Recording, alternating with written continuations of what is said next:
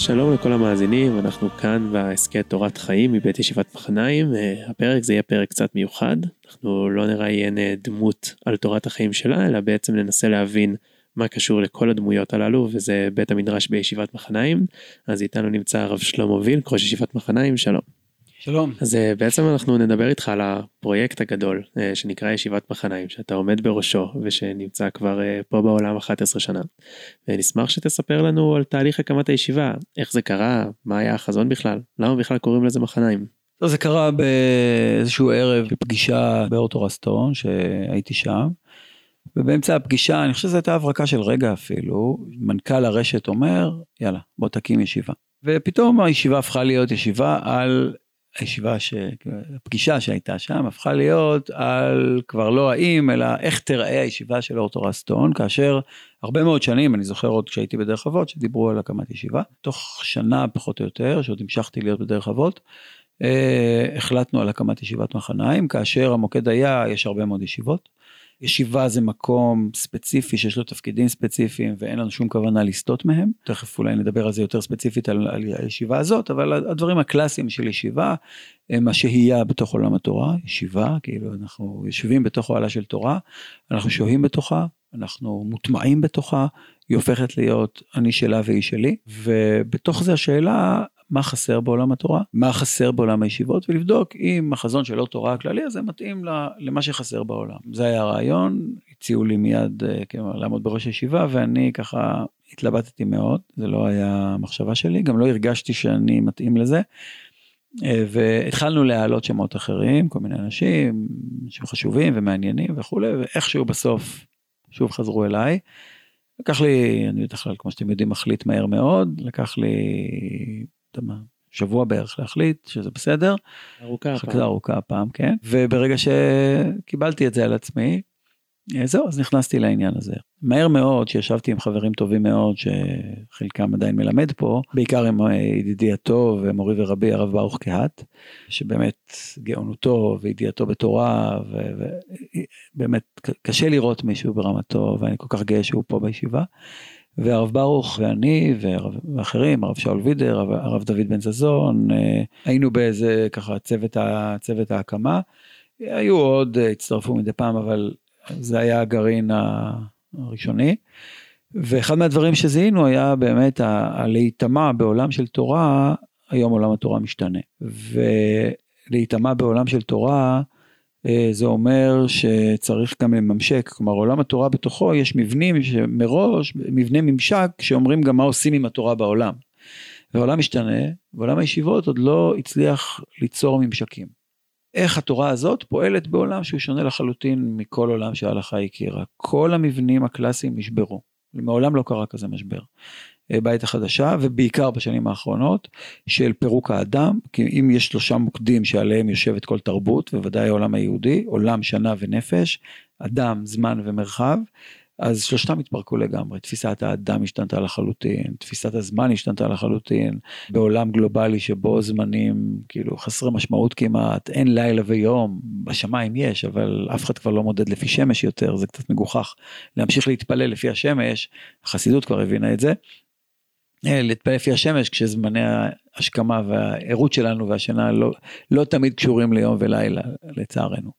והמרחב השתנה לחלוטין, מקומות קדושים, אבל לא, זה העולם, העולם מתכווץ, הכפר הגלובלי מחייב אותנו לחשוב באופן אחר על המרחב. והממשקים הללו, אני חושב שצריך היה, עוד לפני ששואלים שאלות של פתרון, צריך לברר מה צריך. אז אנחנו לא מציעים פתרונות, אנחנו מציעים מודעות למרחב זמן למרחב, לזמן ולאדם שנמצאים מולנו, מול המקורות, מבררים את הפערים, שואלים איזה הצעות היו בעבר, איך אנחנו מתקדמים בתוך העולם, איך אנחנו לומדים לדחות, לקבל, אה, להבין שיש סתירה, לחיות בדיכוטומיות, תלוי, יכול, יכול להיות כל הדברים הללו. וזה מה שאנחנו מניחים כרגע במפעל הראשוני של ישיבת אה, מחניים, מתוך הנחה שהפתרונות יימצאו כאשר הבעיות ברורות, כאשר באמת אנחנו מבינים שאנחנו מסורים לתורה, אנחנו מבינים שהעולם, ההתקדמות שלו יש בה הרבה טוב והרבה רע, ולהגיד שהכל רע זה רע, להגיד שהכל טוב זה גם רע, ולראות את, ה, את המורכבות שלו, אבל רק מתוך הבנה ולא מתוך... אה, הפופוליזם שמסביב כל מי שאנשים שלא מבינים באמת לא במודרנה ולא כלום והם חושבים שהם מבינים את נפש האדם הם יודעים להגיד על כל דבר המון המון דברים בלי שהם ילמדו לעומק. אני רוצה שתלמידיי ואני והצוות פה אנחנו נחקור לעומק את, ה, את השאלה הזאת מתוך ידע בלי לטעון לבלעדיות ובלי לטעון לפתרונות שזה מה שכולם מפחדים כאילו כן שהפתרון תמיד אמור להיות שההלכה תיכנע בפני המודרנה שזה בכלל בכלל אתם יודעים כבר מספיק פה שזה לא מה שאנחנו עושים. אני חושב שבעשור וקצת שאנחנו קיימים אני חושב שאתם הבוגרים וכלל הבוגרים בישיבה גם אלו שלומדים פה בישיבה עדיין וגם אלו שעזבו אני חושב שזה עולם שבנה אותם באופן, באופן מופלא, וכמובן יש עוד לאן ללכת. אנחנו בעצם עדיין בשלב המודעות לבעיות, או שאנחנו כבר מתחילים להיות בשלב הפתרונות? כרגע זה על השולחן של הצוות, כלומר השאלה הזאת של, אני חושב שבחלק מהדברים אנחנו כבר בשאלת היכולת להידבר בין, בין סתירות, להידבר בין עולם ההלכה, שלפעמים סוגר דלתות שצריכות להיפתח ולפעמים פותח דלתות שצריך לסגור. ואני חושב שאנחנו בד בבד ממשיכים לעסוק בפערים וכמו שאנחנו שנינו יודעים, כולנו, שלושתנו יודעים שהפערים משתנים כל הזמן, כלומר זה לא, מה שהיה לפני 11 שנים, לפני רשתות חברתיות או לא יודע בראשיתם, אפילו קורונה שיצרה זעזוע גדול מאוד, אתמול ראיתי בעולם החרדי איזה זעזוע יצרה באיזה מפגש שהייתי, אז אנחנו אה, גם ממשיכים לעסוק בפערים הללו. לאחוז בשני הקצוות ולא בהכרח שלא ייפרמו אלא בוא נברר אותם וגם גם כבר ב, ביכולת הכלה ביכולת מיתוק ביכולת של אה, הכנעה הבדלה והמתקה כן בחסידות. מה משמעות השם מחניים וסתם כי אני סקרן היה אופציה אחרת על הפרק? אני לא זוכר אה, שהייתה אופציה אחרת אנחנו חשבנו על מחניים משתי סיבות. מחניים היה מקום של uh, מפגש של uh, יעקב והמלאך, ליד מחניים. והמפגש הזה היה בעיניי תמיד מאוד מרתק, המפגש בין שמיים לארץ, כשיש בו במפגש הזה מאבק וברכה. יש פה את שרו של עשיו, לפי המסורת, ויש פה את יעקב, שרו של עשיו, אה, העובדה שיעקב מבקש ממנו ברכה, אז כנראה שבכל אופן יש משהו ביפייפיותו של יפת באוהלי שם. והמושג הזה של מחניים, שבאמת יש הרבה מקומות שקרויים מחניים, כל מיני, זה שבאמת מתארים שתי מחנות שיכולים להילחם אחד בשני. והתחושה הזאת של אם יבוא המחנה האחד ועיקר, כאילו להיות כל הזמן בעולם של מי יישאר לפליטה ואיזה איזה מלחמה קוסמית כזו של גוג ומגוג, שמישהו ינצח את השני, וברור לנו הרי כאנשים דתיים שאנחנו ננצח להרבה מאוד אנשים דתיים, יעקב צולע על ירחו במובן הזה שהמאבק הזה בסוף הוא מקבל ברכה ויש בה צליעה אין ספק.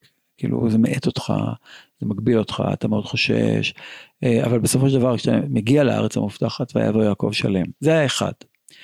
הדבר השני היה, האמת היא, זה לא סוד, כן, אה, באופן משפחתי, אה, המשפחה של, של שושי שאני מאוד מאוד קשור אליה, אנדרי נהר והמשפחה, משפחת נהר, תספר אה, קצת לצופים מי זה אנדרי נהר, למאזינים. אנדרי נהר, אה, אחד מהם, בעיניי לפחות, אה, מגדולי הפילוסופים היהודיים אחרי השואה. אני חושב שהוא אחד ממחיי יהדות אירופה ויהדות צרפת, תלמידיו, הוא עצמו, לא יודע כמה הוא ידוע, אבל תלמידיו וחבריו ידועים מאוד, מניטו ואחרים, ואנדרי נהר היה דוד של חמי. כן? זה הפך להיות במשפחה לאורך השנים משהו משמעותי כאילו תורותיו בישיבה יש גם מכון אנדרי נהר שהוא פחות נוכח בישיבה אבל אנחנו תומכים בדוקטורנטים עליו ובהוצאת ספרים שלו בקרוב בעזרת השם יצא ספר שתרגמנו מצרפתית לעברית אז הם במשך השואה כשהם ברחו מאזור שטרסבורג בגבול גרמניה הם התחבאו בערים ושם הם קראו למקום שלהם מחניים.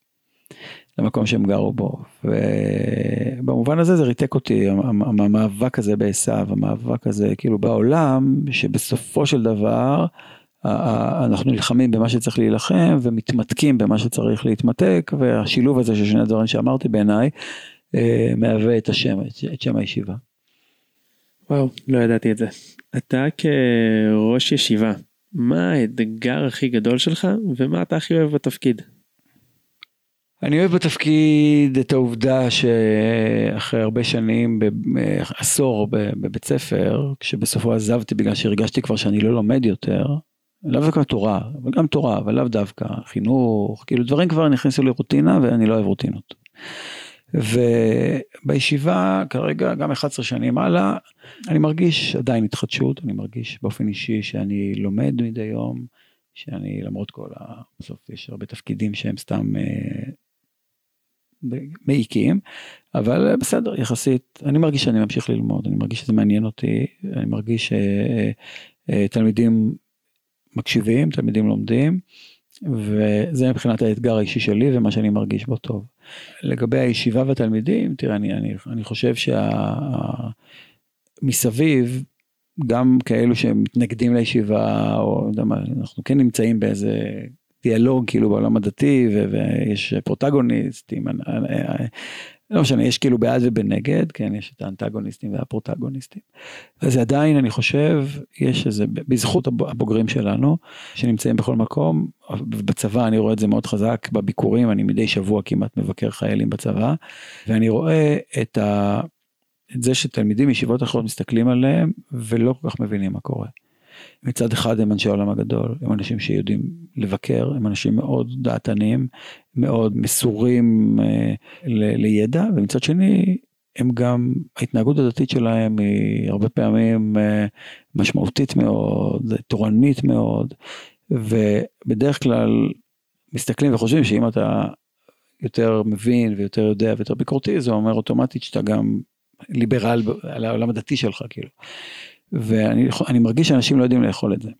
כאילו את הפער הזה שיש בין, בישיבה ואני מאוד שמח בו, כלומר זה אומר שהצלחנו, זה אומר שהצלחנו לגדל אנשים, את חבורת הבוגרים פה, אתם מכירים אותה יותר טוב ממני, אה, והכל אלה אנשים שממשיכים ללמוד, שזה מעניין אותם, שזה כל עולמם, אבל כל עולמם במובן שזה נותן פרשנות לכל עולמם, שזה חלק מה... דרמטי ומשמעותי מהזהות שלהם, שהיא זהות פרטיקולרית ואוניברסלית. אה, ובעיניי זה המפעל הגדול שהרב קוק רצה, מראש אמרנו את זה, כן, ביוהרה ובאמת בסוג של אה, אוטופיה כמעט, שמה שרצה הרב קוק בחזון הישיבה העולמית, אנחנו רוצים לממש אותו. ומה האתגרים כיום שהישיבה ניצבת אה, בפניהם? אני חושב שהאתגר הגדול הוא שאני רוצה ש... אני חושב ש... אתה יודע מה, אני אגיד את זה בכנות הכי, הכי רדודה שיש. בסוף זה, אני חושב שהאתגר הגדול הוא השיווק. כלומר, התלמידים שמגיעים לשיעור א' פה, שהם באים, הרבה פעמים באים מתוך המסירות והאתגר של העולם הכללי ולא מתוך עולם התורה, כמו סוף סוף לומדים פילוסופיה. והפילוסופיה פה, כמו שאתה יודע, היא שולית לחלוטין. כלומר, יש שיעור פילוסופיה, כאילו פעם בשנתיים, כאילו קורס אחד פעם בשנתיים, ויש עוד כמה שעות בשבוע, לא הרבה מאוד שעות של לימודים כלליים בכל מיני תחומים אחרים, ורוב מה שעושים זה לימוד תורה ומחשבה יהודית. אבל בתוך מראה המקומות יש פילוסופיה, בתוך הדיון על עולם ההלכה יש רעיונות כלליים מהעולם, יש שאלות של מוסר ואתיקה, ואפשר לדבר באופן אינטגרלי, באופן בין תחומי ולא רב תחומי, כלומר לא גם וגם וגם וגם, אלא הכל הופך להיות משהו אחד ש, שמעצים ומצמיח. האתגר הגדול הוא, ואני לא מוכן לוותר עליו, שיגידו לי ששמיניסט לא יכול להבין את זה והוא צריך שחור לבן, אני לא מוכן לקבל את זה. לא מוכן לקבל שהשמיניסטים, כאילו איך שמסתכלים עליהם כל כך רדודים, למרות שבדרך כלל הם מוכיחים את זה, אבל אני עדיין לא מוכן להיכנע לדבר הזה, שאין מספיק אנשים שאם הם מסוגלים להגיע אליהם ולהסביר להם את המצב, ואני רואה מי שמגיע לפה, בסופו של דבר מהר מאוד כן? פתאום שני המוקדים האלו של מסירות, הוא יקבל, לא מהר מאוד, אבל זה לוקח זמן, אבל שנה א' צריכה לעבור בשביל שלאט לאט תלמידים ייכנסו פנימה לתוך עולם התורה וידעו כבר לשלב אותו, כי הידע הכללי וה... והאווירה כן המאוד חופשית ו- ומאוד uh, מכבדת ומאוד מקשיבה לומדים להכיל אותה. אז האתגר הוא בסופו של דבר איך אנחנו יכולים לדברר את הדבר הזה באופן שלם, כי הרי אם אני אדבר עכשיו הרצאה של 20 דקות, ותוכל אני אדבר על מקורות והכל, ובסוף יהיה שתי שורות מאריסטו, זה מה שהם יזכרו. ואז בסוף ישיבת מחניים תהיה אריסטו. מצד שני, אם אני לא אביא אותו, אני משקר, משקר להם.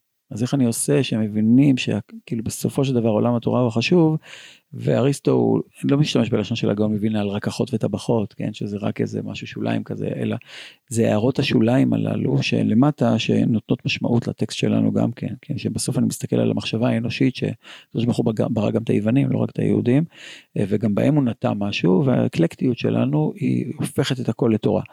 וזה אתגר שאנחנו דנים בו המון ולא מצליחים לפענח אותו. איך, איך, אנחנו, איך אנחנו מדבררים את זה ש, שיבינו שזה יכול להתקיים וכל עוד זה לא יקרה אמ, אז, אז תמיד אנחנו נצלה על ירכנו עדיין ולא ויבוא יעקב שלם. בוא ננסה יותר אה, לפרוט את זה תנסה לתאר לי את הארכיטיפ של תלמיד מחניים מי הוא התלמיד מחניים המושלם עבורך במה הוא מתעסק. טוב אז כמובן חייבים להגיד שמושלם זה מילה קצת אה, מושלמת מדי. כשכותבים חזון ומטרות וכולי אז יש דמות הבוגר הרצוי כן אז בוא נשתמש ברצוי במקום מושלם. אני חושב שבמובן הזה לא יהיה הבדל ביני לבין אה, יודע, הישיבות הכי שמרניות שיש. כלומר בסופו של דבר כולנו רוצים אנשים יראי שמיים. אנשים שהעולם התורה משמעותי בשבילם. ואני חושב שהמחלוקת היא לא על, ה, היא לא על התוצר הסופי, אלא על האמצעים להגיע אליו. כלומר, בעיניי יראת שמיים לא יכולה להיות שלמה כשהיא מבוססת על בורות. כשהיא מבוססת על אמונות טפלות. כשהיא מבוססת על דעת אלוקים נמוכה וקטנה וקטנונית ואכזרית וכועסת ומלאה יראת חטא ויראת עונש במקום יראת רוממות, במקום לראות את הרוממות ביהדות. ולכן אני חושב שבסופו של דבר כאשר אני אנסה לתאר את דמות הבוגר הרצוי אני לא בדקתי אף פעם מה כתוב ב... לא יודע מה, לא רוצה לנקוט בשמות של ישיבות אה, ספציפיות אבל אני מניח שזה לא יהיה הבדל גדול בכל הספקטרום של הישיבות כולל הישיבות החרדיות. והשאלה בסוף איך אתה משיג את זה ולכן ההבדלים יהיו בכלים ולא ביעדים. אז דמות הבוגר הרצוי שלי זה דמות הבוגר הרצוי בפונביץ' ובחברון ובהר המור ובעטרת כהנים ובמעלה גלבוע. אני חושב שבסופו של דבר כל האנשים רוצים את אותו דבר. גם במדרסה המוסלמית פה מעבר לכביש. זה אנשים טובים, אנשים יראי שמיים, אנשים שיש להם מה לומר על העולם, אנשים פעילים, שותפים, מתקני עולם, אה, אוהבי אדם, אוהבי שמע, אוהבי אלוהים, בצורות מסוימות, ודאי פה במדרסה ממולנו, אצל הערבים. וחלק מה... ו... ואין רק דרך אחת להשיג את זה, הרי אנחנו לא רוצים שמוסלמים יהיו יהודים, שיהיו מוסלמים ויקחו את האנשים שלהם לכיוון שהם רוצים, זה גם אפשרי. אז זהו, אז אני, דמות הבוגר רצוי זה אתם שיושבים לפניי עכשיו, כאילו זה אנשים שיש להם מה לומר, אה, יש בהם איזה חוצפה חוצפה כזאת, ומצד שני יש להם יראת שמיים, ויראת השמיים מאפשרת להם להרגיש בבית בעולם של תורה, שהם בקיאים במקורות, כל מי שיושב פה תמיד מתפעל מהתלמידים שלנו, אני מאוד שמח ומאוד גאה. זה גם אבן שואב את הישיבה לישיבות אחרות של חבר'ה מבוגרים, בוגרים יותר שמגיעים לפה ומצטרפים אלינו בשנים קצת יותר מאוחרות, ואני חושב שהם יהיו חסרים את, מה, את הבסיסים הללו שמצמיחים בסוף לתוך מה שהבוגרים פה נהיו, בסדר, אז אנחנו צריכים לקדם את זה, להיאבק על זה, לראות איך אנחנו, איך אנחנו משפרים את, ה, את הכיוונים הללו, את הממשקים הללו, איך אנחנו מפתחים להם כלים, איך אנחנו נותנים גם פתרונות הלכתיים לדברים, אה, ואנחנו עסוקים הרבה מאוד גם בהלכה פה אה, בעקבות זה בשנים האחרונות. אה, זהו זה בעצם הרביל אבל הדרישה הזאת בשביל הבוגר הרצוי היא נורא נורא תובענית. הוא צריך לדעת גם ש"ס גם הלכה גם מחשבה יהודית אה, גם אה, תורת הפילוסופיה גם קבלה. הוא צריך להתעסק בכל כך הרבה דברים במקביל במקום אולי מה שקורה בישיבות אחרות שבוחרים איזה קורפוס עיקרי שזה הגמרא ושוקדים עליו יומם וליל. אתה לא חושב שזה איזשהו משחק סכום אפס שככל שמכניסים פה יותר גורמים לסלט הזה אז אתה מאבד. קשה לי להגיד תשובה לדבר הזה. אני חושב שכשלומדים גמרא, תעזוב רגע את כל שאר העולם. מי שלומד גמרא ברצינות, הוא עושה מסע בעולם, בעולם הרוח, בעולם החומר, אה, בעולם הדתות. אה, הגמרא היא סוג של, אה, אני יודע, כמו יש היום משקפיים וירטואליות, איך קוראים לזה, שאתה שם משקפיים על העיניים ואתה... VR, כן. אז אתה מסתובב בעולם עם VR, אתה, מסתובב, אתה יושב בבית מדרש והגמרא היא ה-VR שלנו. היא פותחת פתחים ומראות וריחות לכל מה שקורה בכל העולם. והיא עושה את זה כך שזה קאמרה אובסקורה קצת, כלומר זה חדר חשוך, כלומר זה חדר שבו כמו עינית כזאת בדלת, שאם לא תציץ בעינית אלא תסתכל מבחוץ, אוקיי אפשר ללמוד דף יומי. ואני לא חושב שיש ברירה, אני לא חושב שאפשר ללמוד גמרא בלי זה. אני אגיד שני דברים. קודם כל, אני לא חושב, אתם, אתם אולי יודעים יותר טוב ממני, החברים שלכם בישיבות אחרות יודעים ללמוד יותר טוב גמרא מכם, אני לא בטוח. לא יודע, אולי כן, אולי תגידו לי שכן, אני לא בטוח שזה כך. אה, אני חושב שאתם לא נופלים מהם בלימוד גמרא. אה, עוד פעם, הרציניים שלנו מול רציניים מישיבות אחרות, אבל אני חושב שבסופו של דבר אה, המסירות לגמרא והחשק שלה והמתיקות שלה, בסופו של דבר אתם אלו. הקאמרה אובסקורה הזה, אתם הצצתם דרך החריר וראיתם עולם מלא, הרבה יותר מהרבה מאוד מקומות אחרים. דווקא משום שהטקסט הופך להיות, יש לו רבדים שונים, משמע, לא רבדים במובן של כל מיני תורות אקדמאיות, אלא במובן של, אתה מבין את השכבות, את השכבה, השכבה המציאותית שלו, והשכבה הרוחנית שלו, והשכבה ההיסטורית שלו, ואתה יכול לקחת אותם לשכבה אחת ולהבין את התהליכים שקורים בתוכו, ובמובן הזה אני חושב שאי אפשר אחרת. עכשיו לגבי משחק סכום אפס, כלומר שללמוד כל כך הרבה דברים, זו באמת שאלה קשה. נכון, תפסת מרובה לא תפסת, ואני באמת תוהה בשאלה הזאת. ולאורך השנים אני חייב לומר שהורדנו את הווליומים, העלינו אותם, כלומר אנחנו כן במסע של ניסוי וטעייה, אבל כשאני מסתכל פה היום על חבורת הבוגרים של שיעור ד', ה', ו', וחברי הכולל שצמחו פה, החששות שלי די מתפוגגים. אני חושב שיכולת הידע שלנו ויכולת האינטגרציה שלנו, כלומר אם תיתן אמון בחבר'ה משיעור א' עד והלאה, תגלה שלא יודע, אנחנו לא טיפשים. הזכרת קודם תורות אקדמיות שזה כמובן משהו שנוכח פה גם בגאולות בית המדרש כמעט בכל תחום בגמרא בתנ"ך וכמובן שגם כל צוות הר"מים אה, יש לו יד ורגל בזה. אה, הרבה פעמים אנשים אומרים מבחוץ שזה הופך אותנו קצת לחיצוניים לתורה. אה, האם היית רוצה לומר על זה משהו? אה, כן, כן, הייתי רוצה לומר על זה משהו. אני הזכרתי, אני חושב שפעם ראשונה שהבנתי באמת גמרא, אחרי הרבה שנות גמרא, היה כשהגעתי לאוניברסיטה. אני שואל את עצמי כל הזמן, אם אני, אם, אם זו אמת, אם יש משהו אמיתי בתפיסות הללו, אני לא מוכן לחיות בשקר וללמוד בשקר. להמציא לעצמי איזה נרטיב, על איך לומדים גמרא, כאשר בסופו של דבר מישהו מניח לי איזה מידע שאומר משהו על הגמרא, על הטקסט הזה, שהוא ברור ומובן. עכשיו אתה יושב שם, אתה יכול להגיד שטויות. כלומר מה שהוא עושה פה זה אני חוזר בישיבה להמציא וורטים, יש, יש באקדמיה שטויות כאלה, יש כל מיני וורטים שמביאים, בסדר, אז אני יודע להילחם בהם. אבל יש הרבה דברים שאתה אומר, תראו, זה, זה כתוב פה, זה מה שנאמר פה, זו הסיבה שזה כתוב פה.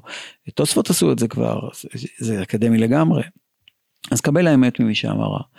ולכן כאשר אה, אני משוכנע שלא יודע, חז"ל מעתיקים משהו מהפלטון, כן, וזה ברור אחד לאחד שהרעיונות הללו מגיעים, עזוב אפלטון גם, יכול להיות שגם אפלטון לקח את זה ממקורות קדומים, כן, אבל, אבל בסופו של דבר ברור לי שיש אפיקים אפיקי ידע, שבסופו של דבר התורה שלנו, המשנה, הגמרא מתכתבים איתם, ולכן קבל האמת מי שאמרה, בעיניי חשוב מאוד.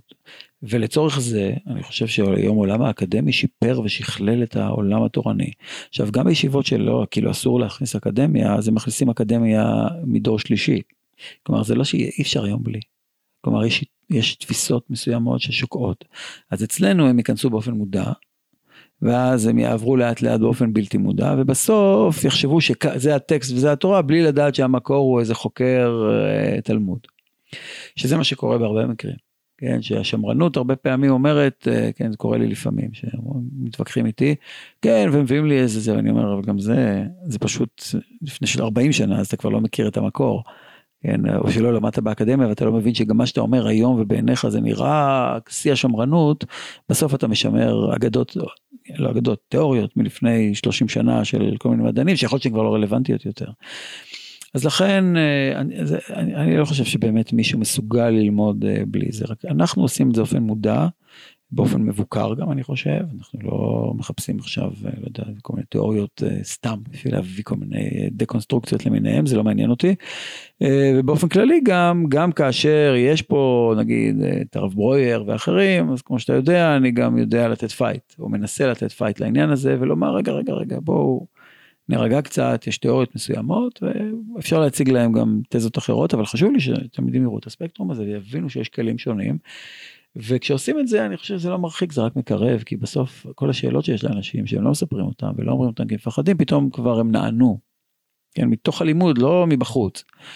אז אני לא חושב שאנחנו בחוץ אני חושב שאנחנו בפנים יש חשיבות גדולה להיות בפנים ולשאול שאלות מבחוץ, כי אם אתה רק בפנים, אז אתה נשאר בור, אתה נשאר נמלה.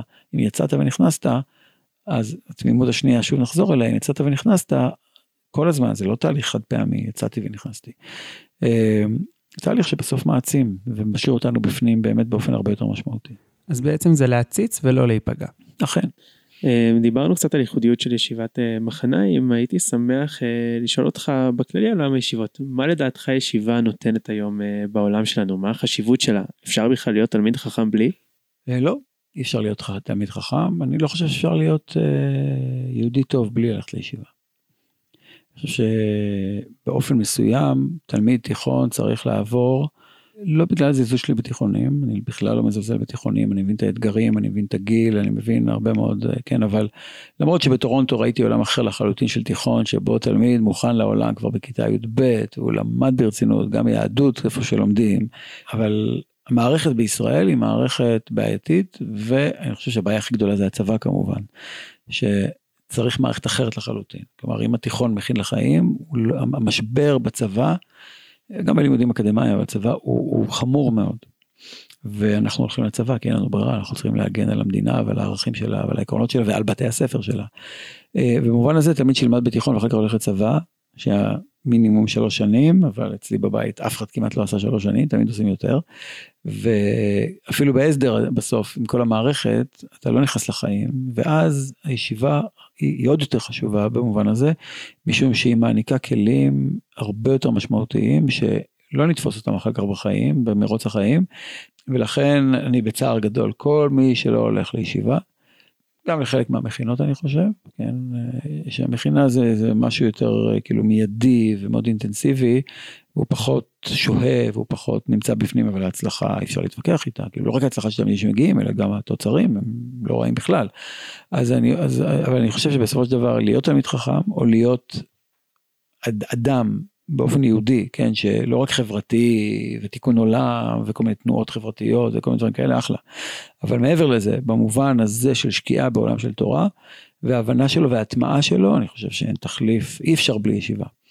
וכל מי שברחי, אה, וכל מי שבאמת רוצה שהחיים שלו, מראה המקומות שלהם, יהיה לו מראה מקומות לחיים, כן, מראה מקומות לחיים, שזה אני חוזר ואומר הרבה פעמים, אני הולך בעולם, אתה הולך בעולם, כולנו הולכים בעולם, ואני מסתכל נגיד על איזה נוף, ויש לי אוטומטית מספר קטן ליד הנוף הזה, ולמטה יש הערת שוליים. כאילו אני מסתכל על העולם ויש לי הערות שוליים עליו. יש לי מקור, יש לי הבנה, יש לי משהו, יש לי הערה על העולם, יש לי כיתוב, כיתוביות למטה, אבל לא רק תרגום של מה שאני רואה, אלא גם הערת שוליים עליו. הערות השוליים הללו הם ההשלמה של, הם ההשלמה של הדברים. אה, לקראת סוף הפודקאסט אה, שאלה שאנחנו שואלים את כל המרואיינים שלנו אה, היא בעצם מה האתגר הכי גדול שהם רואים היום בציונות הדתית ובגלל הפרק המיוחד הזה נשאל אותך גם האם אתה חושב שהישיבה עונה על האתגר הזה. אני, אני לא יודע לא באמת קשה לי לדעת מבהילים אותנו בכל מיני דברים ואני כשמבהילים אותי אני לא נבהל כלומר אני, אני מתרחק. אני לא אוהב הבהלות תבהלות למיניהם. אני חושב שהציונות הדתית כשאני נכנסתי אליה לפני עוד מעט 40 שנה. היא הייתה אחרת לחלוטין מהיום, חלשה יותר, רחוקה יותר, התחלת הישיבות ההסדר, לא, לא רק התחלה, אבל כאילו נגיד, עדיין בחיתוליה, התנועה הזאת. והיום העוצמה, והיא הביאה איתה ויכוחים גם. אבל בסופו של דבר הציונות הדתית היום אני לא חושב שהיא במשבר אה, אולי זה המשבר שלה שהיא שבעה מדי ונינוחה מדי ולא מחפשת מספיק ואלו כאילו שכל הזמן מטלטלים ואומרים כאילו אל תתברגנו כאילו שזה לא יתברגן שחרדים יתברגנו באופן יפה מאוד זה הרבה מאוד שנים והיום זה באמת גורם להם זעזוע גדול ההתברגנות הזאת ההרגלים וחוסר ה... כבר לא צריך, יש לך כוח פוליטי חזק וכוח חברתי חזק אז אתה כבר מרגיש פרקת את המזוודות. ו... וזה האתגר הוא משנה, כאילו פשוט לתת איזה חיות ולא חיות שמרנית שאומרת חבר'ה אתם גרועים אתם גבעת שמואל אתם הולכים לספה בשבת לא יודע כל הזבל שכל מיני אנשים זורקים על, על אנשי גבעת שמואל או לא יודע מקומות אחרים. השובע הזה כן זה נכון שהוא מביא לסתמיות וצריך לזעזע אותו קצת, צריך uh, להגיד דברים חדשים, להגיד דברים מעניינים, לראות את עולם התורה פתאום בעין אחרת, לרענן את המחשבות, uh, להצעיר אותם, להצעיר כאילו, כן, להיות צעירים יותר. ובמובן הזה ודאי שאנחנו, אני רואה את העוקבים אחרינו בכל מיני תחומים, במה שאנחנו כותבים, כמות התגובות שאני מקבל, כמות הצפיות ביוטיוב שלנו, היא עולה לאין ארוך על ישיבות פי ארבע מאיתנו בגודל, ואנשים כותבים לי, רמים כותבים לי. כן, עכשיו, אחד מהרמים פה, אפילו הרם שלך, קיבל וואטסאפ מרם בישיבה תיכונית אחרת על דברים שנאמרו פה שהם פלא, כך, כך הוא כתב. ואם זה כך, וזה לא ישיבה שהיא בדיוק על הרצף שלנו, כאילו במובן של ההשתייכות הרוחנית וכולי, קצת, אבל לא הרבה. אה, אז יש משהו, יש לנו משהו לומר בעולם, יש לנו חודש בעולם, וצריך להמשיך לרענן אותו, לומר, לומר אה, יין חדש בכלי ישן, כן, שאיך איך אנחנו אה, הופכים אותו, ואני חושב שאנחנו לא רעים בעניין הזה, יש לנו עוד לאן להשתפר. תודה רבה הרב שלמה וילק, אני מקווה שהנהרנו קצת לאנשים אה, מה קורה פה בבית המדרש של ישיבת מחניים, אה, תודה רבה לכל המאזינים שלנו, אם אתם מאוד מתעניינים בתורות הישיבה תוכלו למצוא אותם בדף הפייסבוק שלנו ובערוץ היוטיוב שלנו ובדף הפייסבוק של דעת תורה מבית ישיבת מחניים, תודה רבה וניפגש בפרק הבא. תודה רבה ויישר כוח לכם על העבודה הנפלאה.